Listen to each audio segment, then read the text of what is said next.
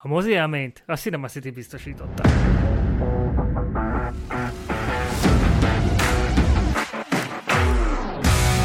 Ez itt a Nagy Totál, és itt van velünk Tomi. Sziasztok! És én Zoli, és amiről ma beszélgetni fogunk, az egy olyan film, amiről nem hittem volna, hogy mi valaha beszélgetnénk. Hát én sem. Olyan, olyan filmes jelenségé nőtte ki magát a Barbie film, amit nehéz letagadni a napokban, és filmes környezetben, filmes körökben ezt már nem lehet úgymond figyelmen kívül hagyni, és akkor szeretnénk kicsit boncolgatni ezt a marketinges, filmes jelenséget, hogy mi is történt, de azelőtt akkor csak nézzük meg, hogy Tomikám, hogy tetszett a film, mit gondolsz róla összességében? Azért érezhető volt az előzetesek alapján, hogy valamit azért fognak ezen csavarni. Nem csak egy eper szirupos gyermekfilmet láthatunk majd, hanem éreztük, hogy lesz majd egy ilyen Lego filmes párhuzam a filmben, hogy a való világba mennek, és lesz majd egy ilyen reflexió a társadalmunkra, hogy a Barbie jelenség az mit jelent a mai társadalomban, szóval ezt már lehetett sejteni azt hiszem az utolsó előzetes alapján, plusz emellett a rendező, Greta Gerwig, nem olyan filmekről híres, véleményem szerint, amik elhőtlen szórakozás, egy ilyen tényleg egy ilyen tingli-tangli valamilyen gyermekfilm lenne. Szóval ezek alapján, a dolgok alapján a Warner legújabb filmréről, filmjéről foglak kérdezni, Tomi, hogy hogy tetszett a Barbie film? Fú, hát de most magának a filmnek van egy olyan előtörténete, hogy ugyebár mikor kijöttek legelőször az első képek, így a Ryan Goslingról és a Margot Robbie-ról, akkor úgy mindenki úgy kicsit olyan furcsán nézte ezeket a képeket, hogy úristen, hogy néznek ki szerencsétlenek most, miért csinálnak bohócot magukból. Köztük egyébként én is így voltam ezzel, tehát hogy na meglátjuk, hogy milyen lesz az első előzetes, és akkor abból majd eldöntöm, hogy, hogy engem ez érdekelni fog-e. Aztán jött az első és a második előzetes, és nekem nem mutatott semmi mást, mint egy, hát finoman fogalmazva egy szemrákot, egy minden tiszta rózsaszín, rikító, én nem szeretem az ilyesmit, attól függetlenül nyilván kreatív, de mondom, ha ebben fog az egész film úszni, és erről fog szólni, tehát hogy konkrétan kapunk egy, egy élőszereplős Barbie mesét, mint a régi animációs filmeknél, hát akkor megvan a, megvan a közönség, hogy ez kinek szól, ott lesznek a kislányok, ott lesznek esetleg az anyukák, akik elmennek vele, szerencsétlen apukák, akiket elráncigálnak a kislányaik, meglátjuk. Nem az én stílusom. Aztán jött a harmadik előzetes, és akkor átrobbant, hogy mondom, akkor már még ezt is megkukkantom, hogy miről szól, mire számíthatok, és engem őszintén szóval a harmadik előzetes győzött meg arról, hogy ez a film, ez tök más lesz, mint amire én számítottam először. És ahogy mondtad Zoli, tényleg van egy kis párhuzam a, a Lego kalanddal, tehát ilyen kicsit ilyen meta világról van szó, hogy itt is tulajdonképpen ugye van két világ, van a Barbie Land és van a, van a valóság, ami egyébként a mi valóságunknak egy ilyen nagyon átkarikírozott változata, és hogy, hogy e két világ között történik tulajdonképpen a sztori, és abszolút nem csak arról szól, hogy van nekünk egy Ken, aki a Ryan Gosling, és van a Margot Robbie, aki meg ugye a Barbie, és akkor ők ilyen kis kalandra indulnak, és akkor valami, valami tényleg ilyen mesefilm lesz belőle, hanem hát konkrétan ez abszolút inkább a, inkább a felnőtt korosztálynak szól, vagy az idősebb korosztálynak. Viszont a film humora nagyon különleges, és egyre több ilyen véleményekből azt lehet kivenni, legalábbis én azért így utána nézegettem, hogy milyen a vízhangja a filmnek, és noha nekem ez a humor nagyon bejött, ez nagyon sok mindenkinél nem talált be. Tehát nagyon sokan vagy unalmasnak tartották, vagy túl betegnek. Na most nekem van egy olyan dolgom, hogy én, én szeretem az őrült filmeket. Tehát minél őrültebb, minél ilyen elrugaszkodottabb hülyeség, engem annál jobban szórakoztat mert látom benne a kreativitást, de azt a fajta kreativitást, amit mit tudom én, nekem például nagy kedvencem a, a sokak számára nagyon fárasztó haló-haló brit sorozat, hát az is konkrétan olyan humorral operál, hogy az vagy valakinek betalál, vagy valakinek nem. Akinek nem, az biztos, hogy utálni fogja mert túl fárasztó. És erre a filmre is rá lehetne mondani azt, hogy, hogy van, aki nagyon jókat röhög, mit tudom én például a Kennek a Mojo Dojo Casa van, aki pedig csak ez a édes Istenem, mi volt ez. Tehát, tehát abszolút megosztó szerintem a film, viszont tényleg, ahogy mondtad, valami őrületes, hatalmas nagy siker, és nem lehet elmenni mellette, szóval én azt vettem észre, hogy még az is elment moziba, aki talán egyszer jár egy évben. Mert ugye egymást húzta most a, a Barbie és az Oppenheimer, így aki esetleg csak a Barbie-ról hallott, az nyilván a Barbie, a Barbie kapcsán hallott még az Oppenheimerről is, akkor már csak utána olvasott, hogy hú, vajon milyen film ez, és akkor már arra is elment. Tehát ezek így tök jól húzták egymást, és őszintén szólva én abszolút megérdemeltnek tartom azt a sikert, amit most így a Barbie összelapátolt magának. Azt hiszem több mint 700 millió dolláros bevételnél járunk jelen esetben, és szerintem ez egy fantasztikus teljesítmény a, a rendező Greta Gerwig-től. Én tőle egyébként még nem láttam semmilyen filmet, azt tudom, hogy milyen stílusban, vagy hogy milyen mondani valóval szokott filmet készíteni, de még egyszer se vett rá úgy a lélek egyik filmjére sem, mert valahogy úgy nem keltette fel az érdeklődésemet, de most így a Barbie film után igazából kíváncsi lettem a Lady Birdre, a kisasszonyokra már nem biztos, mert volt egy, volt egy aztán ugyanattól az írónőtől, ettől a Jane Austen-tól volt egy másik alkotás, a az Anya Taylor-Joy játszott benne, ez az Emma című filmnek volt egy ilyen remake és én azt megnéztem még annó moziban, mert volt rá ilyen, ilyen ingyen jegy, de nem tudott megfogni, tehát nekem valahogy az a világ úgy teljesen távol áll így az én érdeklődési körömtől, az az igazi ilyen, ilyen arisztokrata történetmesélés, úgyhogy én így a kisasszonyokat biztos, hogy nem fogom megnézni, de a Lady Bird-ot szerintem igen. A Barbenheimerről egyébként már beszéltünk korábban, említetted, hogy nem érdemes egy napon megnézni a kettőt, tehát hogy kioltja úgymond egymást a filmes élmény, mondjuk egy héten belül, vagy így egyik napról a másik napra esetleg talán jobban működik, de az tagadhatatlan, hogy ez a mm, jelenség Mm, rengeteg embert behúzott a mozikba, és egy lapon is szokták említeni, hogy milyen rekordokat döntöget a két film együtt. Tehát, hogy pont az, hogy összeboronáltak a Universal és a Warner, egymás ellen küldte ezt a két teljesen különböző típusú, kategóriájú filmet, és hát akkor itt sikerült tényleg egy ilyen hatalmas online mémet alkotniuk. Idei év egyik legnagyobb filmes hollywoodi mémje, az biztos eddig a Barbenheimen.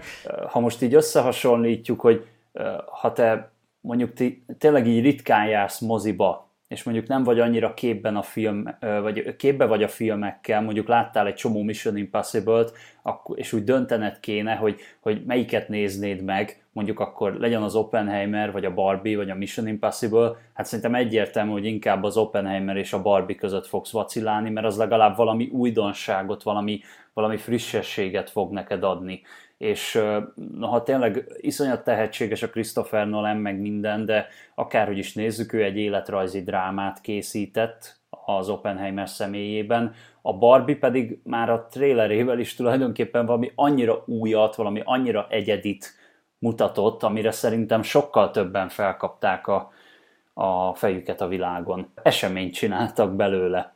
Tehát én például saját magam is láttam, mert hogy volt szerencsém nekem is az egyik ilyen premier előtti vetítésen részt venni, és hát kiraktak oda ilyen, ilyen Barbie dobozt, amiben bele lehetett állni, és akkor fotózkodni, mindenki rózsaszínbe volt, kivéve mi, nem baj.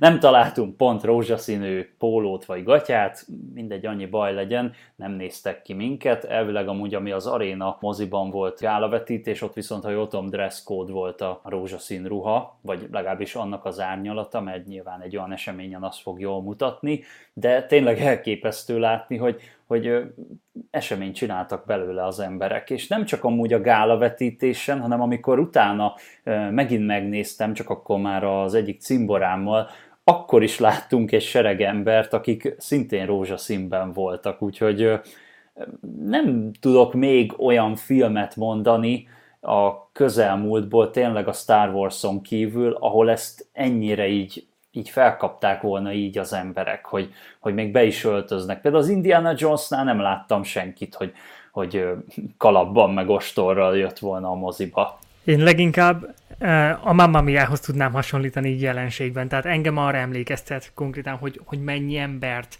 vonz be a mozikba. Nyilván ez még mindig szerintem inkább a női célközönségre fókuszál egyértelműen, viszont ez az eseményszerűsége az egésznek, hogy, hogy mindenki elmegy a nyár közepén, a moziban, nem véletlenül nagyon jól van időzítve egyébként. Hát ez nyári film, ez egyértelmű, ez, ez egy nyári film. Maga a hangulata is azt sugalja, már csak ha magát Barbie Landet nézzük, az is ugye a végül is Malibu Beach, tehát ott a strand, ahol ugye Ken a főnök, mert ő neki az a munkája, hogy strand, zseniális. Úgyhogy abszolút nyári film, igen. És a jelenséggel kapcsolatban én kíváncsi vagyok, hogy a marketingesek most, mert ezt tényleg mm, említettük, amikor beszélgetünk az Oppenheimerről, hogy, és a Barbenheimerről, hogy ez tényleg egy ajándék volt a marketingeseknek, hogy, hogy, ezt a, hogy ez a két film úgy alakult, hogy egymás mellé került. Tehát ez először szerintem nem szándékosan indult, vagy, vagy nem szánt szándékkal volt egymás mellé rakva, viszont aztán, ahogy így felkapta az online hm, közösség, akkor ez a, ez a Barbenheimer dolog egy ilyen hatalmas jelenség lett, viszont én kíváncsi lennék még, hogy ebben látják-e a potenciált később például a marketingesek, hogy hasonlóan két teljesen különböző kategóriájú, típusú, hangulatú filmet jelöljenek, mondjuk a nyár közepén két ilyen hatalmas blockbuster egymás ellen, mert ezt egyébként próbálták elkerülni, ilyen szuperhős mozik, meg ilyesmi, mivel hogy általában a két film általában közönséget szív el egymástól úgy értve, hogy vagy erre mész be, vagy arra. Hogyha két szuperhős mozi van, DC vagy Marvel, nem feltétlenül az jut eszembe, hogy mind a kettőre elmegy a közönség hogy akkor először ezt, utána azt. Ez csak akkor működik, hogyha van egy ilyen jelenség, mint például a Barbenheimer, hogy ja, igazából kétszer is be tudok ülni a moziba, és akkor marketingeseknek a, szeme, a szemében a dollárja, hogy várjunk csak, hát két, kétszer is el tudnak menni a nyáron az emberek a moziba egy nap, vagy, vagy mondjuk egy héten, akkor mi van, hogyha megpróbáljuk ezt mondjuk kicsit tovább vinni, és kíváncsi vagyok, hogy, hogy ebből lesz-e valami, valamilyen kezdeményezés, mert látszódnak ezek a trendek Hollywoodban, látszódik, hogy a szuperhős mozi kicsit, nekem legalábbis úgy tűnik, de hogy, hogy kezd kifulladni, vagy legalábbis úgymond lendületet én nem mondanám, hogy haldoklani, de hogy lendületet veszít egyértelműen. Az Endgame, a végjáték, az nyilván szerintem ezt megint csúcsra vitte a Marvel mozik során, az, azóta már érezhető azért, és mondják sokszor, annak ellenére, hogy azért vannak sikeres és jó Marvel filmek, de hogy, hogy nem tudták olyan szintre vinni azóta a, az ilyen sikereket, és ezért lehet majd érdekes, hogy mi az, amivel majd próbálkozni fognak, hogy a folytatás, a szuperhős mozik, az az éppen kevésbé lenne sikeres, nosztalgia hullám, nosztalgiát megragadó filmek, franchise-ok lehet most kevésbé tudnak már sikeresek lenni, na akkor, hogyha valamilyen olyan filmekről van szó, amik egyébként egyik, egyik sem folytatás, tehát Oppenheimer és a Barbie sem folytatások kivételesen végre, úgymond, végre. megint egy ilyen kis frissítő dolog, hogy nem kell látnom az előző három részt, vagy az előző kilenc sorozatot, ami eddig végbe ment, hogy nagyjából képben legyek, hogy, tud, hogy értsem a referenciákat, hanem csak egyszer beülök a moziba, és megnézem, hogy most éppen le robban-e, vagy lerohad az agyam a rengeteg rózsaszíntől a vásznon, vagy, vagy a látványtól, vagy attól a feszültségtől, amit Nolannek a filmzenéje nyújt azzal a látványal, azzal a történettel, hogy, hogy megragadom a szék karfáját, mert annyira feszült, feszült vagyok feszült, a Trinity igen. teszt előtt, hogy de ezt, ez csak a, ez, ez még mindig egy ilyen becsomagolt és olyan filmes élmény, amihez nem kell az előző tíz filmet látni, érteni, hanem csak ott van, és akkor elmehetsz, és megnézheted úgy, ahogy vannak. Nem tudom még, hogy mennyire akarsz belemenni a Barbie-nek a történetébe. Hát az azért lenne talán fontos, az azért lenne hmm. talán fontos, mert maga az üzenet, amit a film megfogalmaz, az eléggé zavaros, és nagyon sokan vagy félreértették, van, akik megsértődtek rajta konkrétan, tehát, és ilyen, ilyen baromi nehéz igazából magáról a filmről így beszélni, mert, mert hogy egyrésztről egy, egy tök ötletes és vicces vígjátékot kapunk, másrésztről pedig egy, hát végül is mondhatjuk egy, egy erősen feminista alkotásnak is de most például a legegyszerűbb vélemény kijelenteni azt, hogy ez a film, ez egy férfi gyűlölő film. Na most én ezzel úgy vagyok, hogy szerintem ez, szerintem ez nem igaz, mert igazából én úgy vettem észre, hogy mind a két félnek ugyanúgy beszól a film, csak egy létező problémára hívja fel a figyelmet, és akik viszont besértődnek igazából rajta, azok ott vannak a, hát például a filmhez kapcsolódó cikkeknek a kommentelői között. Tehát ez tulajdonképpen nekik is beszól, ők ezt olyan szinten a szívükre veszik, tehát nem tudom, én, én nem vettem úgy észre, hogy ez a film arra megy ki, hogy mi férfiak a világ legrosszabb dolgai vagyunk. Mert én még mindig azt mondom, hogy nem tud az egyik fél a másik nélkül valamilyen szinten élni. De a film arra is rávilágít, hogy természetesen van lehetőség arra, hogy te magad megtaláld a, a boldogságodat, hogy nem azt tesz egy embert értékessé, hogy milyen van, kivel van együtt, milyen ruha van rajta, mit csinált az életében, hanem annyira értékes, amennyire önmagát, ami ennek önmagát látja. Vagy hát nyilván egyértelmű, hogy a gyengébbik nemhez szól főként a film, főleg a, azokhoz a nőkhöz, akik ilyen nagyon ilyen identitásválságban vannak jelenleg, hogy keresik még önmagukat, és maga a Barbie jelenség is tulajdonképpen ennek volt úgymondván a megtestesítője, hogy ugye, a, hogy ugye annak idején a kislányok ugye csak úgy tudtak babázni, hogy anyukát játszhattak. Mert minden baba egy kis csecsemő volt, vagy kis baba volt. Szó szerint baba volt. És aztán ugye jött a Ruth Handler, a hatalmas ötletével, hogy mi lenne, hogyha egy olyan babát készítenének, ami, ami gyakorlatilag felnőtt női szerepet tölthet be a kislányok életében. Tehát, hogy eljátszhatják azt, hogy ők orvosok, ügyvédek, elnökök, stb.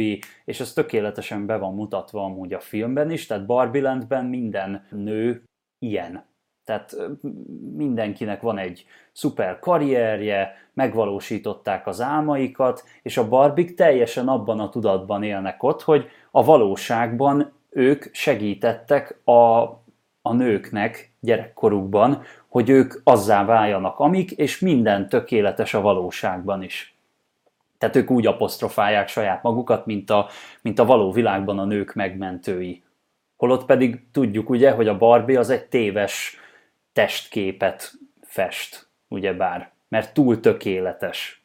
És ugye, mint ahogy a való élet is, semmi sem tökéletes.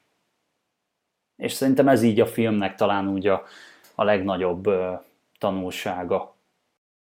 Tehát, hogyha egy okot kéne mondanom, hogy ezt a filmet miért kell megnéznie az embereknek, az nem Margot Robbie, mert oké, okay, tudjuk, Margot Robbie gyönyörű, szép, fantasztikus színésznő szerintem, nagyon tehetséges, de az igazi sztárja ennek a filmnek az a Ryan Gosling. Tehát nem tudom, Zoli, téged így mennyire kaptak el ezek a kenes mémek, vagy bármi, nem tudsz róla így semmit. Nem sokat, nem, nem. De, tehát a lényeg az, hogy Ryan Gosling szerintem így élete szerepét játsza itt. És ezzel kb. amúgy mindenki egyetért. Tehát, hogy a fő humor forrása a filmnek az Ryan Gosling. Az ő Ken figurája az egy brutálisan hálás szerep, és olyan poénok köthetők hozzá, hogy, hogy tehát nem hiszed el, hogy mit látsz egyszerűen. Tehát annyira szórakoztató. Tehát most ne egy ilyen brutál tércsapkodós, nevetős filmre gondolj, mert egyébként nagyon hirtelen egyensúlyozik a film, a, a, tehát nagyon hirtelen tud átváltani drámaiba, úgyhogy előtte meg még éppen együtt kuncogtunk a nézőkkel. Egyébként egy nagyon hálás közönségfilm, tehát moziban kifejezetten élvezetes, hogy úgy, úgy együtt nevetsz a közönséggel, de olyan jó ízűen. És noha vannak ilyen negatívabb gondolatok is nyilván benne, amiken úgy azért érdemes elgondolkodni, de összességében tök pozitívan jössz ki a filmről, hogy úgy, úgy feltöltődtél, jól érezted magad. Én háromszor láttam ezt a filmet, és most őszintén szóval elgondolkodtam azon, hogy meg fogom nézni negyedjére is, csak most ezúttal eredeti nyelven.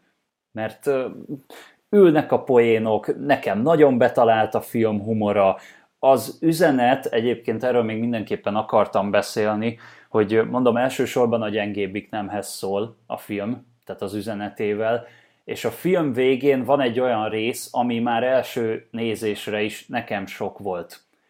Mert addigra már annyiszor hallottuk az üzenetet, hogy már kicsit olyan, mint hogyha hülyének nézné a nézőt a, a film, hogy, hogy még elmondjuk jó párszor, mert te nem érted meg elsőre.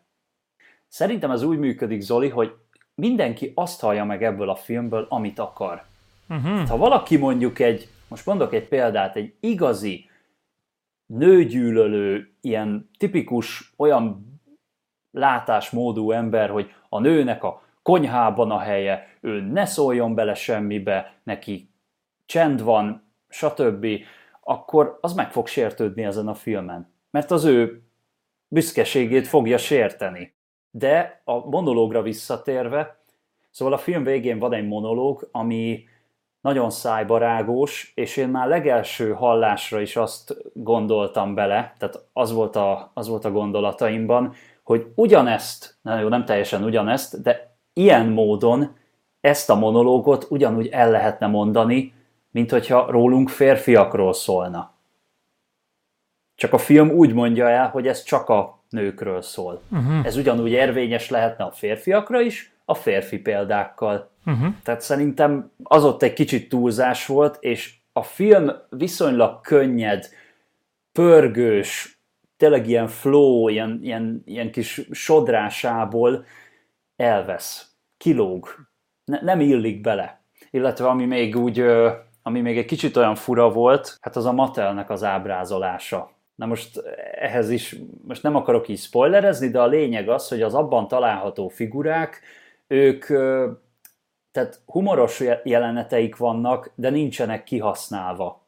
Tehát nincsenek jól felhasználva, nincs, nem kezdtek igazából úgy nagyon velük semmit. Egyébként ebben szerepel például a Will Ferrell, akit egyébként én bírtam, mert én már a Fire szágában is el voltam az ő beteg hülyeségeivel, és szerintem ebbe az agymenésbe ő tökéletesen illik. Sok embert egyébként irritált, sok ember nem szerette, nekem semmi bajom nem volt vele, illetve ez nagyon vicces, de konkrétan a film egyik főszereplője az egy való életbeli anyuka, az, mint kiderült, az a, az a Betty a csúnya lányban volt a, a főszereplő, és ott is ö, hasonló beosztásban volt, mint ebben a filmben.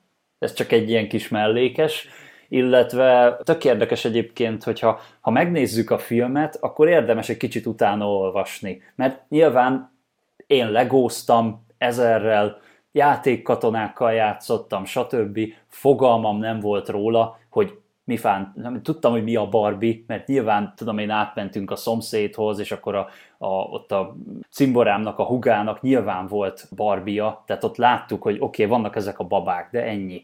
És érdekes egyébként egy kicsit utána olvasni, hogy amúgy milyen kultusz övezte ezt, a filmben látható vizuális gegek például, azok mennyire reflektálnak a, magára a Barbie kultuszra, milyen főbb személyek voltak ennek a cégnek a történetében, mert egyébként abból is jelennek meg karakterekként, tehát, és hogyha az egyszeri néző ugye ezt így nem néz utána, akkor ennek nem néz utána, akkor egy kicsit így lemaradhat ezekről a kis easter eggekről. De hát erre jó az internet, ugyanúgy, mint ahogy mondtam, a volt egyszer egy Hollywoodnál is, megnézed a filmet, oké, okay, tetszett, de felkelti annyira az érdeklődésedet, hogy fogod magad és utána olvasol a témának.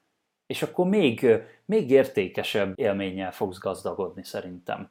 Hát az ilyen alap dolgok, meg ugye, amiket már szerintem az előzetesből is lehetett látni, a film pazarul néz ki, eszméletlen. Én egyébként amúgy is meg vagyok veszve az olyan filmekért, ahol valós díszleteket használnak, kevés a CGI, és veszik a fáradtságot, meg ugye a pénzt hozzá, és megépítik azokat a díszleteket. Nagyon-nagyon furcsa párhuzam lesz, de engem ez az egész, hogy ugye ezt a Barbie Land részleget így megépítették, én többek között ezért szerettem annak idején a Flintstones filmet, mert ott meg konkrétan egy teljes kőkorszaki várost építettek meg.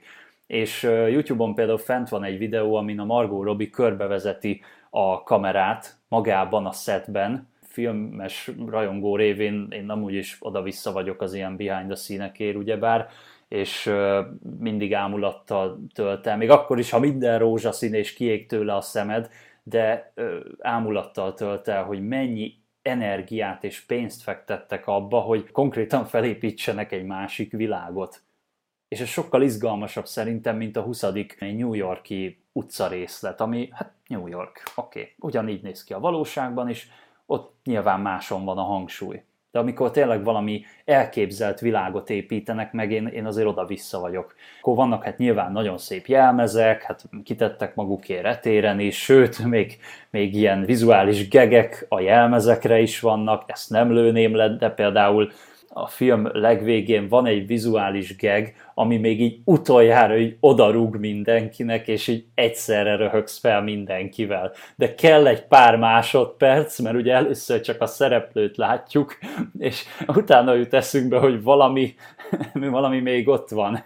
És akkor hát az valami zseniális. Nem akarom lelőni, meg kell nézni a filmet, de iszonyat röhögős. Tehát az, az nagyon jó volt. Meg hát a zenei válogatás, a zenei paletta, szerintem az is tök jó, ráadásul van olyan szereplő, akinek még saját dala is van, akármilyen hihetetlen, félig meddig ilyen musicales behatása van, a, be, beütése van a filmnek, engem egyébként ezekkel is meg lehet venni, mert nagyon szeretem a musicaleket alapjáraton is, és nem lennék meglepve, hogyha ezt a filmet megcsinálnák majd egy teljes egész estés musicalként mert maga a sztori szerintem, ahogy össze van pakolva, tipikusan színpadér kiállt. Hát, hát ha már csak a, tényleg van, van az egyik karakter, és neki van egy saját dala, az annyira zseniális, annyira jó szövege van, tehát és hozzá kapcsolnak aztán egy másik számot, annak is olyan szövege van, hogy, hogy végre nem csak az van, hogy alá van vágva valami zene, ami oda nem illik, hanem érdemes tényleg figyelni a dalszövegeket, mert még külön poénforrás a filmhez. A magyar szinkron egyébként szerintem tök jó volt, volt a, a ja igen, a dalokhoz, legalábbis ami ilyen saját szerzemény a filmhez, ott ugye alkalmaztak feliratot, hogy ugye érthessék a magyar nézők is, viszont azt nagyon értékeltem, hogy nem csak szóról szóra lefordították a szövegeket, hanem vették a fáradtságot és rímbe szedték azokat és tök jók lettek egyébként szerintem. Ami érdekes, mert a, azt egy másik véleményből olvastam, hogy az Oppenheimert, aki itthon angolul látta, azoknak egy kicsit olyan fura volt a, a magyar felirat. Olyan, mintha nem, nem igazán sikerült volna jól lefordítani azt, amit, azt, amit mondanak a színészek.